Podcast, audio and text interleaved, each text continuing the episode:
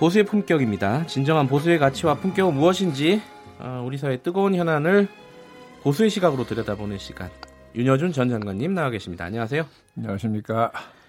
아, 오늘은 어, 지난주에 있었던 교섭단체 대표 연설을 가지고 좀 얘기를 해볼까 합니다. 시끄러우니까 얘기 하시겠죠. 예, 이게 워낙 그 큰 폭풍이 있었고 지금도 뭐 계속되고 있습니다. 그죠? 근데 이게 폭풍이 일어날 일인지 저는 아직도 이해가 안 가요. 하나씩 지금 얘기를 해보죠. 뭐 가장 시끄러웠던 거는 사실 어, 나경원 자유한국당 원내대표의 네. 얘기인데 네. 그 중에 이제 이 김정은의 수석 대변인 네. 이야기를 듣지 않도록 해달라 문재인 대통령에게 네. 이런 얘기를 해가지고 여당이 이제 들고 일어났죠 사실 현장에서요. 그 이후로도 뭐 네. 각종 제소가 이어지고 있고. 자, 그 윤 장관님은 어떻게 보셨습니까? 이- 일단 이 연설에 그, 대해서는. 아니 그 이게 이런 게 있어요. 네. 그 대통령이 네, 음, 국가를 대표해서 해외를 순방하는 경우에는 네, 어, 대통령을 직접 공격하지 하는 것이 조- 정치소이상 안 좋다 하는 것 때문에 네. 과거에 여야 간의 극한 대결을 계속할 때도 이걸 지켰어요. 아, 그랬나요? 야당, 그러면 음. 야당이 대통령 해외 순방할 적에는 대통령을 직접 공격하는 걸 자제했습니다. 네, 예, 이게 하나의 관행으로 관행이고 전통처럼 내려왔는데 네, 예, 그렇게 보면 나경원 원내대표가 마침 문 대통령이 동남아 세- 세 나라를 지금 음, 순방 중이었잖아요. 예, 그 시점으로만 보면 적절하지 않았던 면이 있다는 거죠. 네. 그러나 그 표현만 보면 그걸 가지고 저렇게 여당이 과- 제가 보기에는 지나친 과민 반응인데 또한 연설문이 사전에 배포됐잖아요. 그렇죠. 예, 그게 그런 내용이 있다는 걸 알고 있었던 것이고 네, 그런데 그렇게까지 현장에서 뭐 의원들이 좀 뭐 소리 지르고 하는 것까지야 항상 있는 일이지만 네, 이게 지나치게 예, 반응한 거 아니냐. 네. 예, 그래서 마치 이걸 보면 음, 이 의회 민주주의를 예, 예, 뭐 거부한다면 좀 지나친 말이지만 네, 예. 이 민주 의회민주주의 운영하는 자세에 적합하지 않다. 네, 예. 아니 속된 말로 하면 국회라는 게 말로 싸우는 곳이잖아요. 네, 우리 국회는 근데 막 몸으로 싸워서 문제지. 예. 그럼 이 정도 발언이야 야당 대표가 예, 뭐할 수 있는 거잖아요. 네. 이거를 아 심지어 제가 정말 놀란 것은 네, 그 이해찬 저 대표요. 더불어민주당 대표가 네. 국가원수 모독죄라는 말을 하더라고요. 네, 제가 그걸 TV 뉴스에서 봤어요. 그걸 보는 순간 제가 너무 놀래가지고 음, 아 제가 옛날에 그 정치부 기자 시절에 네. 그 10월 유신이 있었잖아요. 아, 1970년대요. 네, 정치부 기자 때거든요. 예, 예, 그때 예. 유신이 났는데 그 이후에 제 기억으로 예. 이게 박정희 대통령 비판을 못하게 하려고 이, 만든 이 법이라고 제 기억을 예. 해요. 그래서 그때 우리 젊은 기자들이 모여가지고 이게 말도 안 되는 걸 한다고 막 그 우리끼리 그렇게 네, 예, 예, 얘기했던 그런 기억도 나고 그래서 그때가 연상이 되는 거예요. 아니 음. 어떻게 해서 87년 민주화 이후에 30년이 지났어요. 그럼 우리 민주주의가 이제 좀 성숙할 때도 좀 됐는데 네, 예. 어떻게 해서 더군다나 이해찬 원내대표는 뭐 김대중 대통령 시절에 오랫동안 민주화 운동을 한 분이고 네, 노무현 대통령 밑에서 국무총리를 지낸 분이고 예? 지금 촛불 정권의 여당 대표예요. 어떻게 유신 시대 때 발상을 하냐는 거예요. 음, 이거 얼마나, 얼마나 놀랄 일입니까? 네, 예, 제가 이걸 보면서 야 이거는 여당이 이 객관적 판단 능력을 상실한 것 같다. 그러니까 발언은 발언이지만은 그 대응과 반응, 여당의 반응과 대응이 그렇죠. 그 중에서도 어, 좀 이해찬 넘어갔다. 대표는 예, 예. 어떻게 지금 앉아서 예. 국가 모독 국가원수 모독죄라는 발상을 하냐는 예. 거예요. 음, 이게 정말 저는 아주 충격적이었어요. 예. 예. 그, 그 덕분에 그 때문이라고 할 수도 있겠고요. 이 사실 박지원 의원 같은 경우에는 네. 저희 최강 시사랑 인터뷰를 하면서 그 아. 얘기를 했어요. 어, 이 나경원 원내대표를 더 띄워준 거다, 결국 이게. 아마 결과적으로 어떤- 그렇게 됐죠. 어떤 뭐 보수의 아이콘, 예. 뭐 요새 뭐 말 장난 비슷하게 뭐 잔다르크 대신 나다르크 뭐 이런 아니, 얘기를 그래가지고 하고요. 누구는 예. 이제 하루 아침에 그냥 나경원 원내대표를 자유한국당 대권 후보를 만들어줬다고 그렇게 얘기한 사람도 있더라고요. 아하 대권 후보로까지요. 음, 예. 작가님은 이런 부, 이런 시각에 대해서는 동의하십니까? 어떤 물론 동의하지 않죠. 동의하지 않습니까? 네. 아, 그렇게 뭐 말 한마디 했다고 대통령 네. 후보가 금방 되는 겁니까? 그건 네. 그렇지 않은 건데 다만 이제 아까 말씀하신 것처럼 예, 그 존재감을 아주 네. 예, 극도로 만들어줬다는 거죠. 그런 음. 공학적인 견제사는 얘기인데 어쨌든 그러나 지금 자유한국당이 그이 이 정권에서 그 좌파 독재라는 말을 계속 하잖아요. 그렇죠. 예. 그런데 국민들이 선뜻 거기에는 별로 동의하는 것 같지 않은데 아직은. 음, 근데 딱 이렇게 이해찬 대표가 이런 말을 하니까 네, 국가원수 모독죄라는 말을 하니까 네, 마치 자유한국당이 정권을 향하여 좌파 독재라고 하는 것을 실감나게 해주는 면이 있어요. 아하, 예? 아 그렇잖아. 예. 이 독재 전체주의적 발상이잖아요. 네, 예. 그런 이런 점에서는 어, 이 좌파 독재라는 말이 정말 맞네. 이런 말을 하게 만든 거 아니냐는 음. 거예요. 그 좌파 독재 이거는 사실은 그 나경원 원내대표의 그 원내 그 저기 국회에서 연설에도 나오지만은 황교안 대표 여러 차례 그 말 했잖아요. 계속 그. 이걸 예. 얘기한단 예, 말이죠. 예.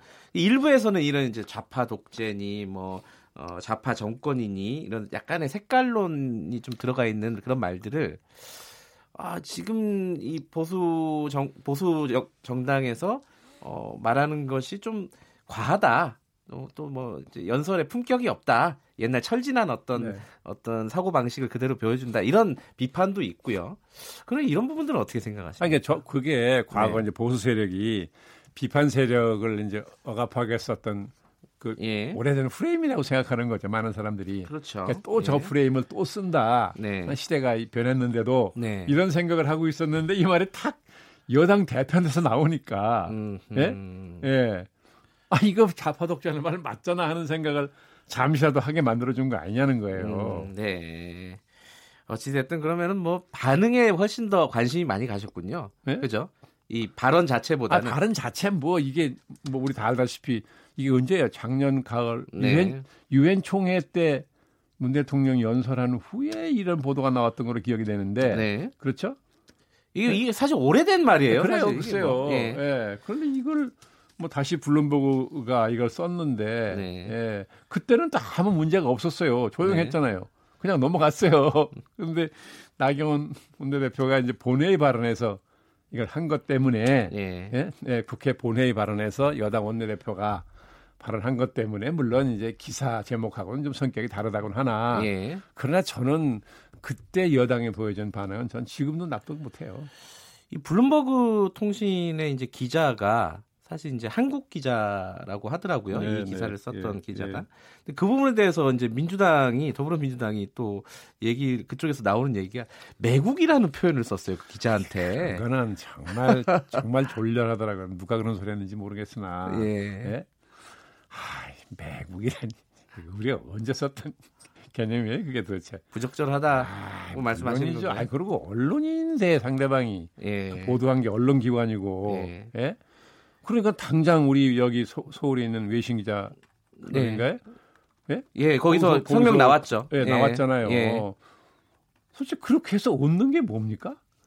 국제사회다 되고 한국이 음, 그래도 그 민주화 이후 아 지난번에 우리가 촛불 집회 때 말이죠. 네. 예? 이게 약 6개월간 진행된 거잖아요. 네. 20차례 시위가 있었어요. 예. 예? 근데 단 한 건의 폭력 사태도 없었고 단 한 사람의 불법 행위도 없었던 거 아닙니까? 네. 그래서 전 세계가 정말 한국 국민의 이 성숙한 시민 의식을 다 참탄했던 거잖아요. 네. 예? 아, 그런 나라에서 혹시 언론 보도와 그 기자를 향해서 그런 소리를 하면 국제사회에서 한국 민주주의를 뭐라고 보겠습니까? 이 정권의 성격을 뭐라고 보겠습니까? 그러니까 민주당이 공식으로 낸 논평에 들어가 있는 워딩이었군요. 이게 예, 매국이라는 단어가요. 뭐 공식 네. 논평인지 아니면 어느 의원이 했는지 그것까지는 네. 잘 모르겠어요. 그러나 어쨌든 그게 보도가 됐잖아요. 예, 예. 그리고 이미 이제 외신 기자 쪽에서 성명이 나왔으니까 네. 이제 그게 말하자면 민주당의 공식 입장처럼 돼버렸죠, 뭘. 근데 지금 어. 이 지금 윤현 장관님도 그렇게 생각을 하시잖아요. 이 반응이나 대응이 좀 과했다라고 생각하시는 분들이 일부 있습니다. 상당히 네. 있어가지고 그래 그래서 그런 건지 나경원 원내대표가 그 뒤에 수- 발언의 수위가 조금 더 높아지고 있어요. 예를 들어서 뭐 해방 뒤에 반민특위로 인해서 국민이 분열됐다. 이런 말을 또 했단 말이죠. 그거는 이제 약간 좀 계속 서로 넘어가는 거 아닌가. 아, 저는 그래서 예. 나경원 원내대표가 지금 그 양반 연령이 몇인지 모르겠는데 해방 직후에는 뭐 아직 태어나지 않았었던 건가? 어쨌든 어, 그, 그, 아마 안 태어났을 것 같은데. 뭐 그렇더라도 예. 역사 공부를 좀 했으면 반민특위가 뭔지 예. 예? 그게 왜 금방 해체됐으며 예. 그 해체된 것이 어떤 영향을 가져왔는지를 알만한데 63년생이네요. 그거를 가지고 예. 말이죠 국론위원회 하는 걸 보고 제가 아 정말 이건 좀 너무 심하지 않냐 하는 생각을 했어요. 했는데 바로 본인도 그 뭐 일종의 자기 실수를 깨달았는지 나중엔 뭐 그걸 좀 이렇게 수습하는 말을 예, 한것 예, 같더라고요. 예, 예. 그러니까 일종의 뭐 실언이라고 봐야죠. 뭐. 예. 그러니까 이게 사실은 어 아까 말씀하신 그 국회 연설에 대한 여러 가지 어, 민주당의 반응에 대한 또 여러 가지 반응들. 네. 거기에 플러스 자유한국당의 지지율이 올라가고 있단 말이죠. 여기에 대한 자신감 이런 것들이 다 얽혀져 있는 건가? 뭐, 그, 그, 뭐 그런 예, 점도 있지요. 예. 예, 요새 뭐 자유한국당 분들 들어보면 굉장히 이제 생기가 이제 많이 생겼고 아, 생기가 많이 아, 자, 신감 많이 생긴 건 예. 사실이에요. 왜냐면 아니 우리나라 지금 정치사를 보면 네. 다 상대방의 실수에 의존해서 예? 지지도를 유지한 경우가 무지하게 많아요. 네. 그러나 1년 후에 이제 선거가 오잖아요. 네. 그 사실 민주당이 저 자, 자유한국당 얼마 전까지만 하더라도 굉장히 걱정을 많이 했었는데 네. 지금은 민심이 굉장히 많이 이제 돈 돌았다는 거 아니에요. 네. 특히 저 뭐 부울경이라고 그러는 부산, 울산, 경남 지역 민심이 네. 상당히 문재인 대통령한테 호의적이었다가 최근에 뭐 아주 바, 완전히 급격히 반대로 노래 네. 돌아섰다는 거죠. 예, 그래서 뭐 들리는 말로는 뭐 여당이 아주 비상에 걸려서 거기 가서 뭐 여러 가지 회의도 하고 뭐 그런다는 건데 그러만큼 민심이 나빠지고 그러니까 네. 과거 자유한국당의 텃밭이라고 생각했던 지역의 민심이 회복됐다고 생각을 하니까 자신감이 생겼을 거 아니겠어요. 예.